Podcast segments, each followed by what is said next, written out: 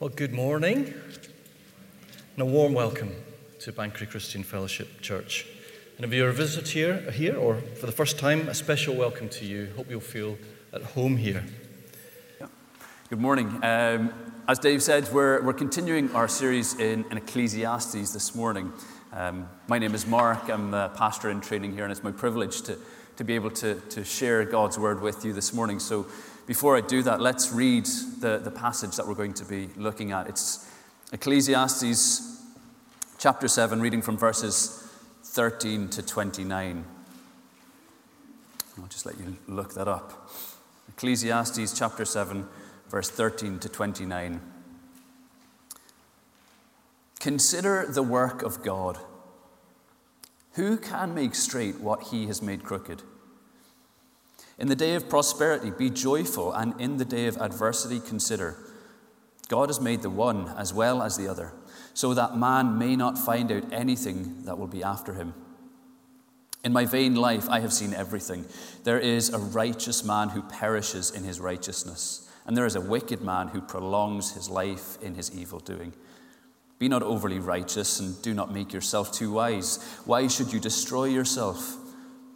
Be not overly wicked, neither be a fool. Why should you die before your time? It is good that you should take hold of this, and from that withhold not your hand, for the one who fears God shall come out from both of them. Wisdom gives strength to the wise man more than ten rulers who are in a city. Surely there is not a righteous man on earth who does good and never sins. Do not take to heart all the things that people say, lest you hear your servant cursing you. Your heart knows that many times you yourself have cursed others. All this I have tested by wisdom. I said, I will be wise, but it was far from me. That which has been is far off and deep, very deep. Who can find it out? I turned my heart to know and to search out and to seek wisdom and the scheme of things and to know the wickedness of folly and the foolishness that is madness. And I find something more bitter than death the woman whose heart is snares and nets and whose hands are fetters. He who pleases God escapes her, but the sinner is taken by her. Behold, this is what I found, says the preacher, while adding one thing to another to find the scheme of things, which my soul has sought repeatedly, but I have not found. One man among a thousand I found, but a woman among all these I have not found. See, this alone I found that God made man upright, but they have sought out many schemes. This is the word of God. Let me pray briefly just before we look at these passages. Father God, would you would you help us to hear what it is you are saying to us this morning in these verses? Would you speak so that we can understand, so that we can know more of who you are, know more of who we are, and what you have done for us, and how much we need you? Lord, would you speak to us this morning through the power of your Spirit, we pray. Amen. Uh, as David mentioned, we, we've been doing a series in the book of Ecclesiastes, and we don't just jump into this passage, we've been, we've been walking through the book verse at a time. Uh, Duncan last week looked at the first half of this chapter, and he, he looked at the, the preacher putting life in the perspective of the, the day of death, and how we, we walk in the way of the wise in, in the light of that day of death. In these verses, we're, we're given the preacher's experience of searching for the meaning of life between now and that day of death. That So much of life is, is utterly confusing, it seems. Uh, and, and the preacher is on a quest to try and make sense of it and to help us to make sense of it. And so the title for our, our sermon this morning is why life doesn't make sense. It's as if the preacher has um, got one of those massive jigsaw puzzles. Perhaps you, you got one at Christmas sometime. These thousands upon thousands of pieces. And they all fit together. But at first glance, it's just a complete mystery. And, and It's as though the preacher is trying to piece together this jigsaw puzzle without the box top. He doesn't have the picture. And so he, he does what any good puzzle solver would do, and he feels for the straight edges and for the corners. He doesn't know the full picture, but he can assemble a frame from what he knows. And so we do have in this, in this rather confusing passage, we do have some straight edges. We have some truths that are clear for us to, to at least assemble a frame. And the straight edges that we have in this passage are at the very start and at the very end. We have these, these two truths that, that begin to build a frame for us to understand why life doesn't make sense. And the first frame, the first straight edge, is in verse 13. And that is, we are not God. Seems pretty obvious, but the, this is something that we so easily forget. Um, the reason why we cannot make full sense of life is because we are not God. We'll, we'll expand on that. But the second straight edge is found at the end of this passage. And it tells us that we are not good. We are not good. These are our straight edges, and we're going we're to look at those in a bit more detail. But life does not make sense. We cannot work it out because we are not God. And life does not make sense. It's not as it ought to be because we are not good. There are, there are two points, uh, the two straight edges in all of the muddle of all of the, the pieces that we struggle to fit together. Uh, we'll hang on to those.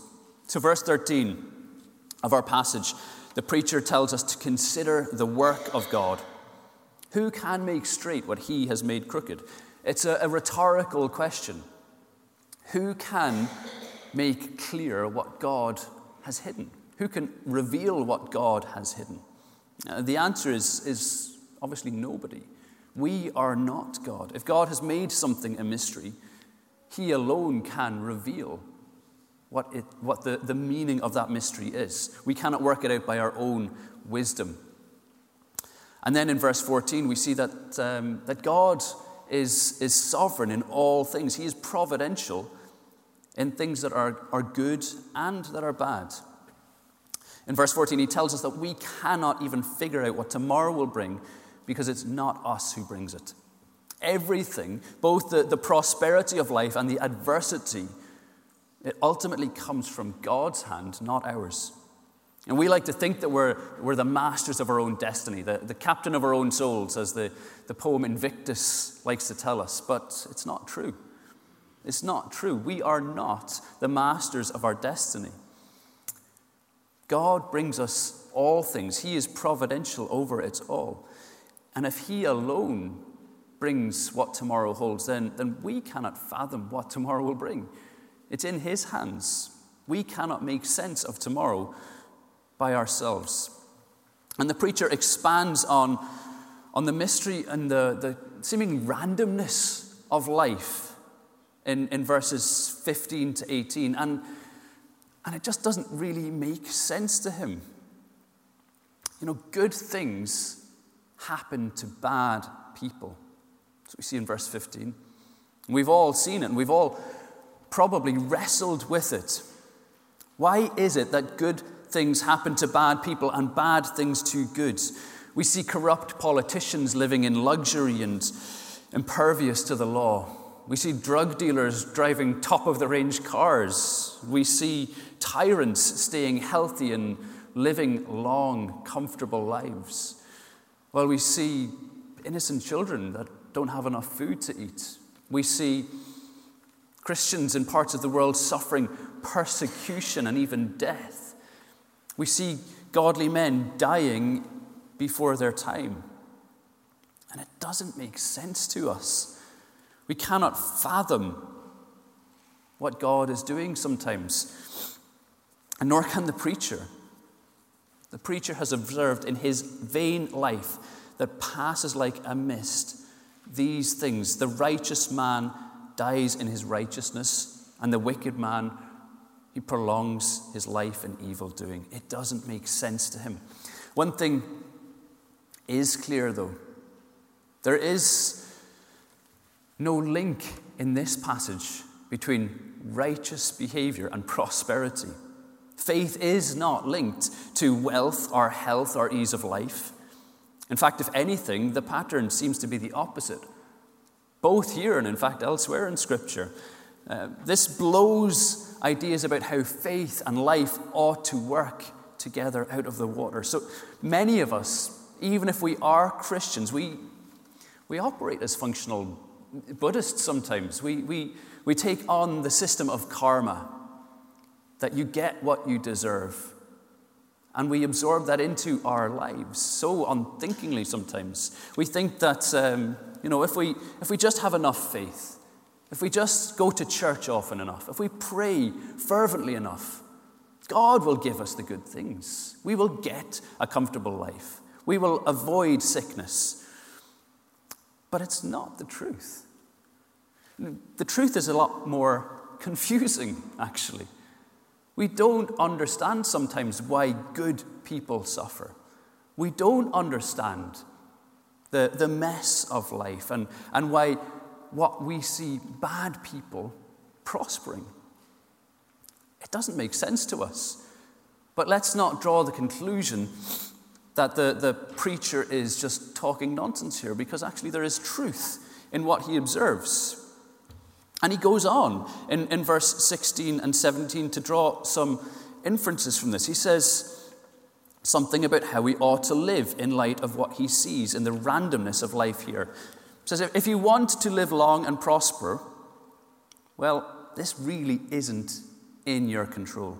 You can try good deeds, you can try wisdom and righteousness, but, but long life and prosperity is really not in your control. You, by your good deeds and wisdom, cannot add a single day to your life. You can try prayer and church attendance and Bible study and giving money to the church, but you'll only succeed in wearing yourself out. That's his meaning, I think, in verse 16, where he says, Be not overly righteous and do not make yourself too wise. Why should you wear yourself out? He's not saying that we should dabble in a little sin or foolishness. But he is saying that if your goal is long life and prosperity, you cannot get it by your own actions, no matter how wise or righteous they seem. It's not in your control. But the preacher, he, he isn't undermining the benefit of wisdom and righteousness either. He has a balance here. And verse 17, we see that foolishness is bad. verse 19, wisdom is good, uh, but we will see it's lacking. He, he says in verse 17, Be not overly wicked, nor be a fool. Why should you die before your time? You may not be able to, to give yourself long life and prosperity through your wise, righteous actions, but you can certainly shorten your lifespan by being a fool. But the preacher is clear wisdom is good, and so too is righteousness, but they are lacking. In verse 19, he says, Wisdom gives strength to the one who has it. Wisdom is good, but it's lacking. By your wisdom, you cannot make straight what God has made crooked. And in verse 23 to 24, we see that even if he exerts himself, stretches himself to his full capacity, and tries with all of his mind by his wisdom to search the hidden things and the mysteries of life, it still doesn't make sense to him. It still doesn't make sense to him. He said, I will be wise, but it was far from him. It is deep, very deep. Who can find it out?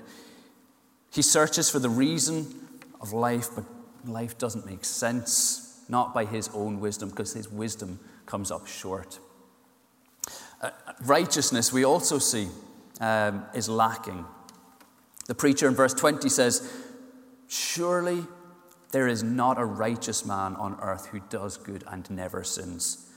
And, and he illustrates this lack of righteousness for us in verse 21 and 22. Have you ever overheard somebody um, criticizing you behind your back? You know, your instinct is to to be outraged with that person. How dare they speak about me like that? So often we forget we are, we are critical people and we criticize others behind their backs too. We are easy to judge other people for their lack of righteousness, but we forget that we're just as guilty ourselves. There is no one who is righteous and never sins. And that includes you and it includes me. And the preacher reminds us of that. We are not God, and we cannot make sense of life because of it. This is seen clearly in, in, the first, in the verses 13 to 18. And in verse 19 to 24, we have something of a, a kind of a bridge between our first and our second parts that show us not only are we not God, but we're not good. And this, this lack of goodness, everything that is wrong in the world, is what the preacher moves on to next in verses 25 to the end of our passage, down to 29. The preacher in verse 25, he turns his heart to know and to search out and to seek wisdom and the scheme of things. And he tells us what in particular is that he's examining. It's the, the wrongness of life, the wickedness of folly, and the folly that is madness.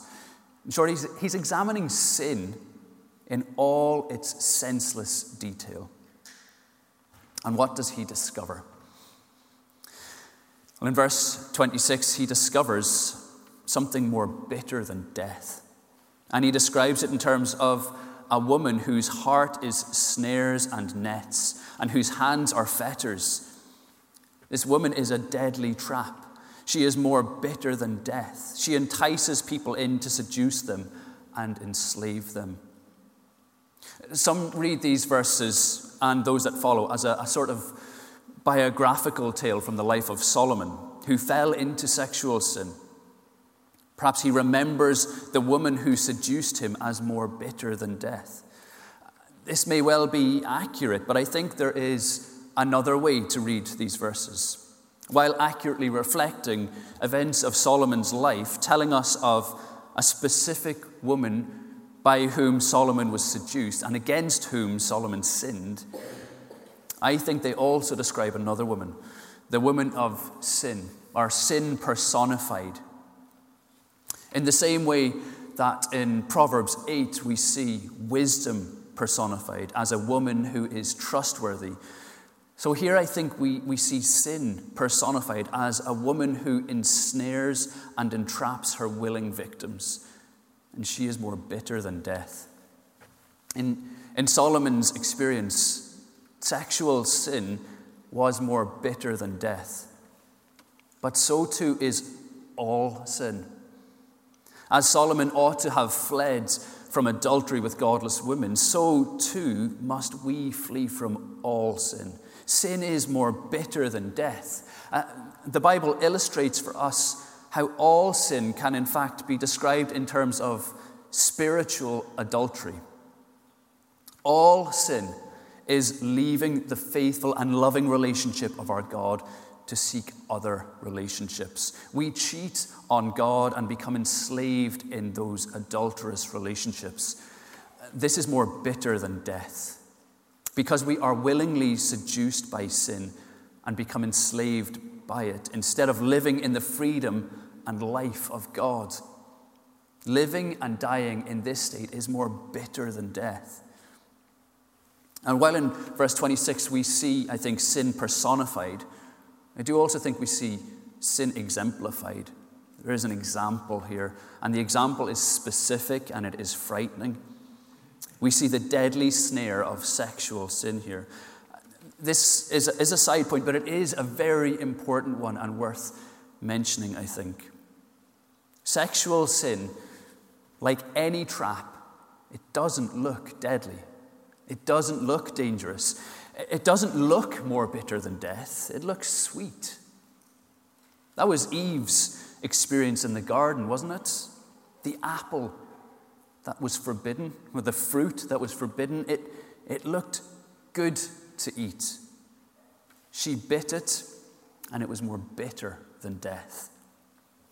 This, too, is the reality of, of internet pornography, a, a multi billion dollar global industry. It sells itself as being sweet, but it is more bitter than death. Porn traps people. The porn industry preys on and abuses women and men, boys and girls. It ensnares indiscriminately. Perhaps you don't personally know the trap of this kind of sexual slavery. If not, praise God. But, but don't be foolish. You're not immune. Be very careful to run from the snares and nets of this sexual sin. It will seek to ensnare you. Maybe today you know this very acutely.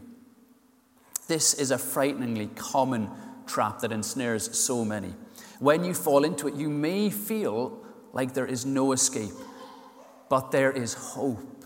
Let me say that again. There is a way of escape, there is hope. And this is made clear at the end of verse 26. He who pleases God escapes her. Be careful to note the, the order of the wording here. It doesn't say if you escape her, you will become pleasing to God. It says, those who please God will escape. That means that if you are a Christian, even if today you are in the snare of sin, you will escape. God is pleased with you, not because of your sinful behavior, but because of Christ's perfect righteousness given to you. When we are in Christ, we are clothed in His righteousness, and God is pleased with us. So if you are a Christian, know that you will escape sexual sin and every sin. It may be a long and difficult fight, and you may suffer loss of reputation and relationships in the process.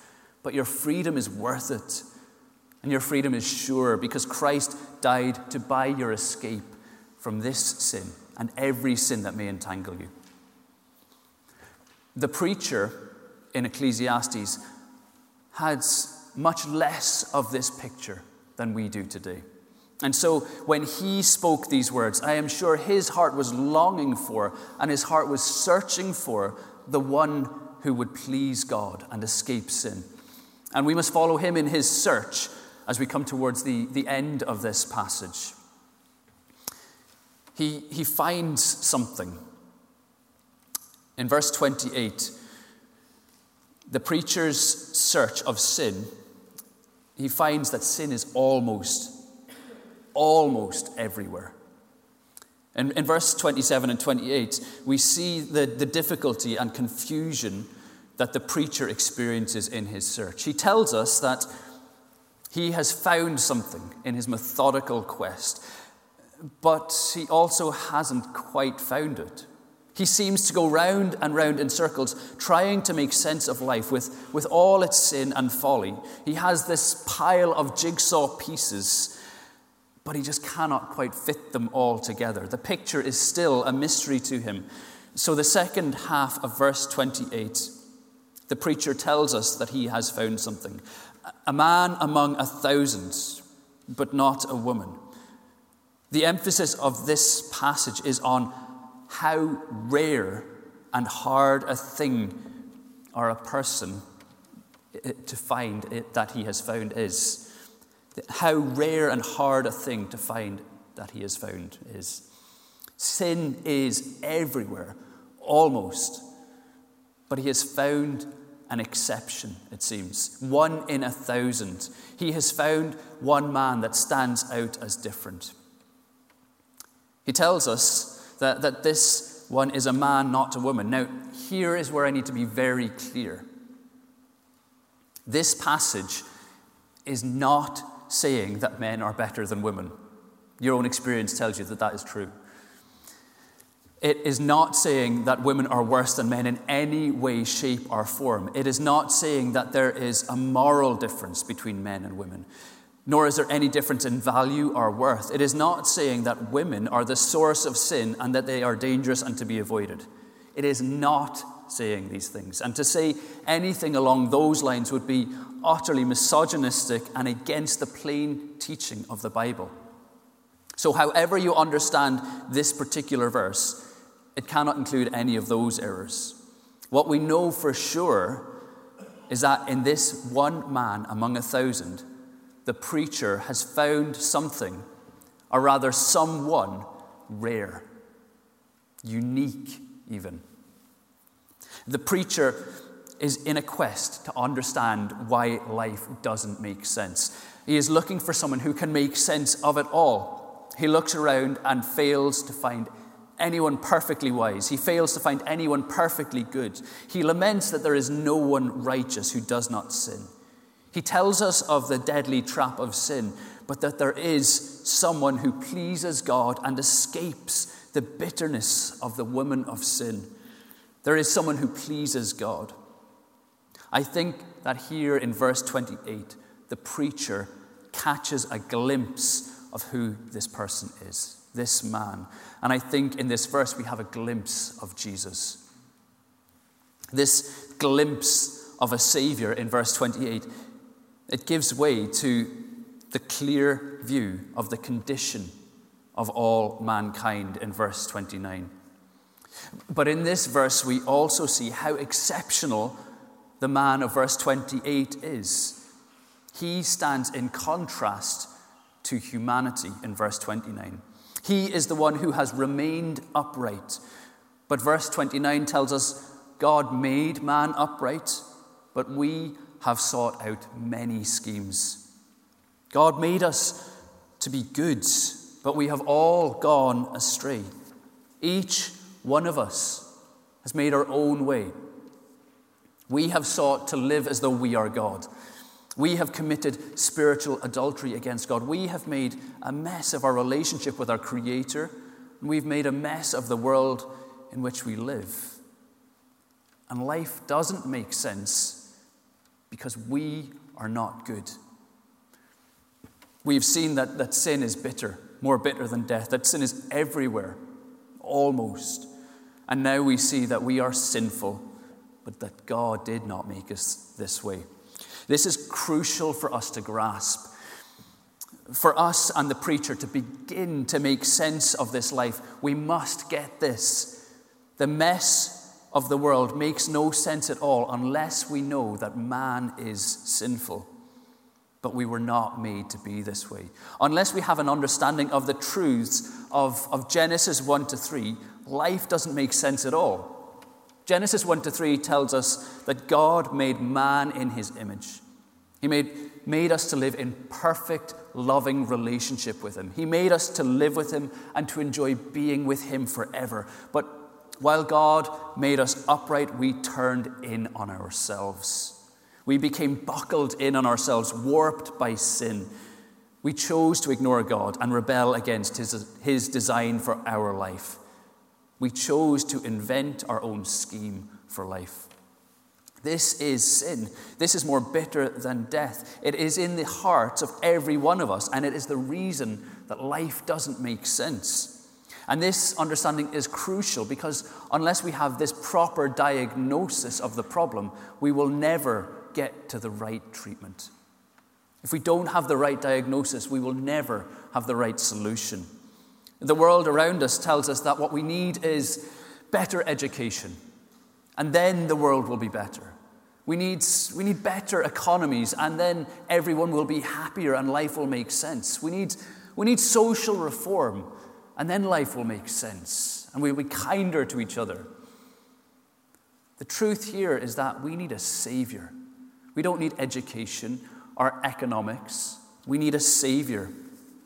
And that is where the preacher takes us to. You know, the preacher has sought and scrambled to make sense of life. Like he's trying to put it all together, this jigsaw puzzle without a box top. He doesn't have the picture of how it all fits together. But what he does know is that we are not God and we are not good, and so life does not make sense. But he is left with these the middle pieces of the jigsaw. He catches a glimpse of the face of Christ, perhaps, in these pieces, but we have such a clearer picture than the preacher had. We have such a clearer picture because we have the New Testament. We have the writings about the person and work of Jesus Christ who makes absolute sense of life. The preacher, in his pursuit of the sense of life, he had the frame but much of the rest remained a mystery. We have such a wonderful advantage that the mystery has in so many ways been revealed to us. Paul, in writing to the, the church at Rome, he ended his letter like this. He said, Now to him who is able to strengthen you according to my gospel and the preaching of Jesus Christ, according to the revelation of the mystery that was kept secret for long ages, but has now been disclosed and through the prophetic writings has been made known to all nations according to the command of the eternal God to bring about the obedience of faith. To the only wise God be glory forever through Jesus Christ. Amen. The new testament gives us the answer to the one who makes sense of life the one who is truly wise and fully God fully good the one whom who pleased God completely, escaped falling into the deadly trap of sin.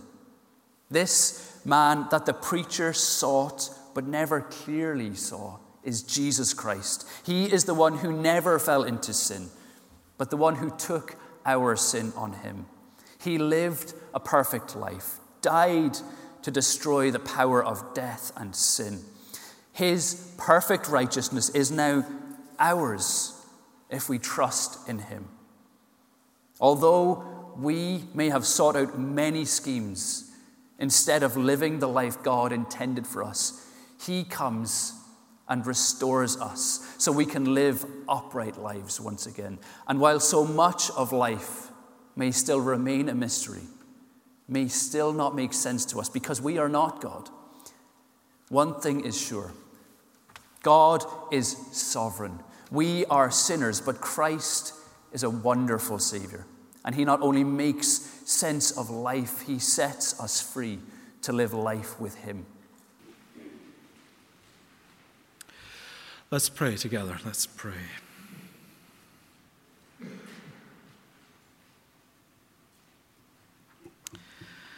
Our Father, as we have heard your word,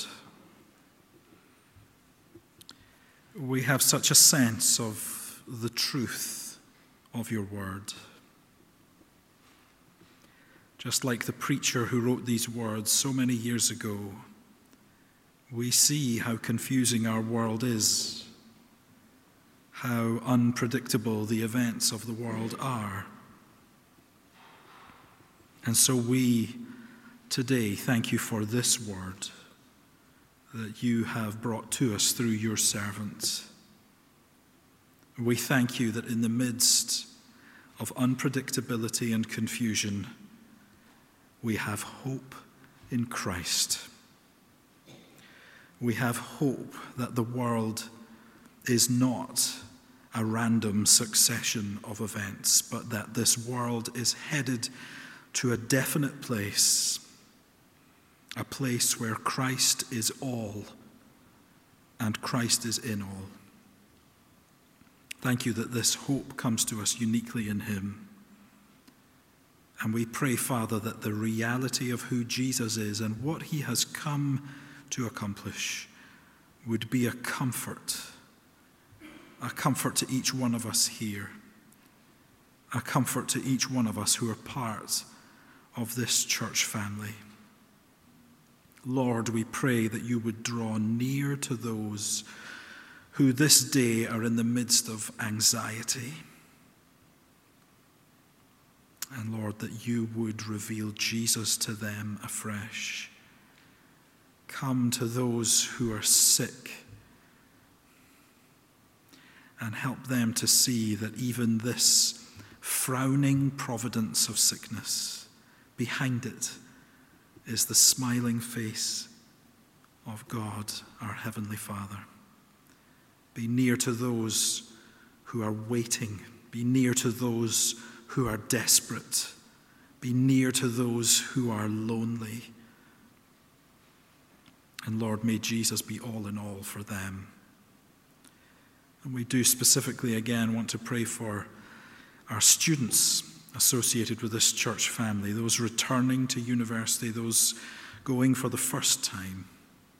Pray, Father, that you would be with them, each day, Lord, that you will be before them, Lord, introducing them to the right people at the right time, opening the right doors for them. Lord, we do pray that they would prosper in their studies, but more than that, we pray that they would prosper in their relationship with Christ. We thank you for the work of UCCF uh, in, in universities and colleges throughout the land.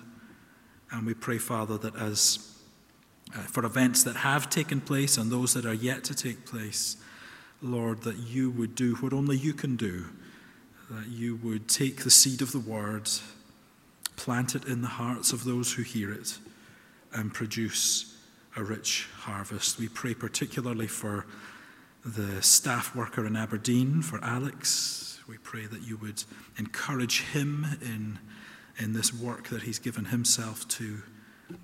And may the Christian unions locally and throughout the land see much fruit. Lord, we must pray for our nation at this time. Uh, Lord, we have never known a season like it. And Father, we do pray for the royal family this day. We pray for King Charles and his wider family.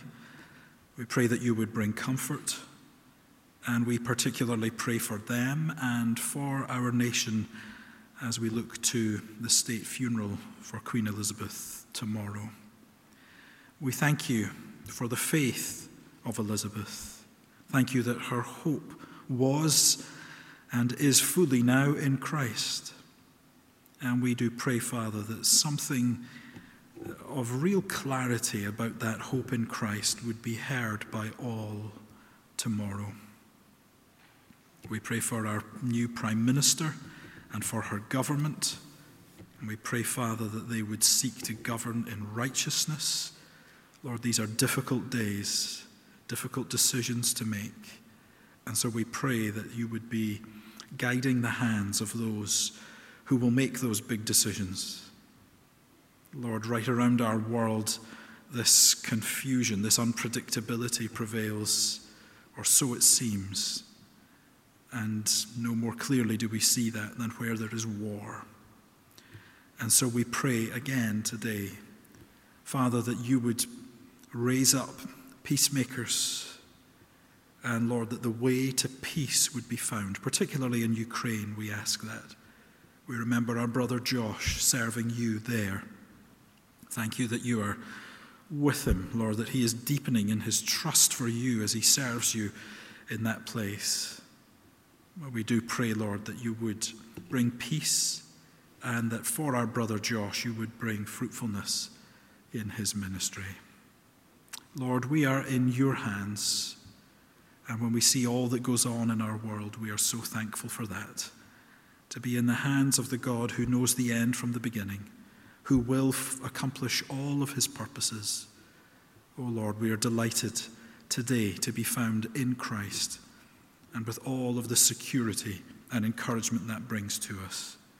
Lord, may that make us true worshippers as we go into this new week, living for Jesus, trusting in Jesus, worshipping Jesus with all that you've given us. As we ask it in his precious name. Amen.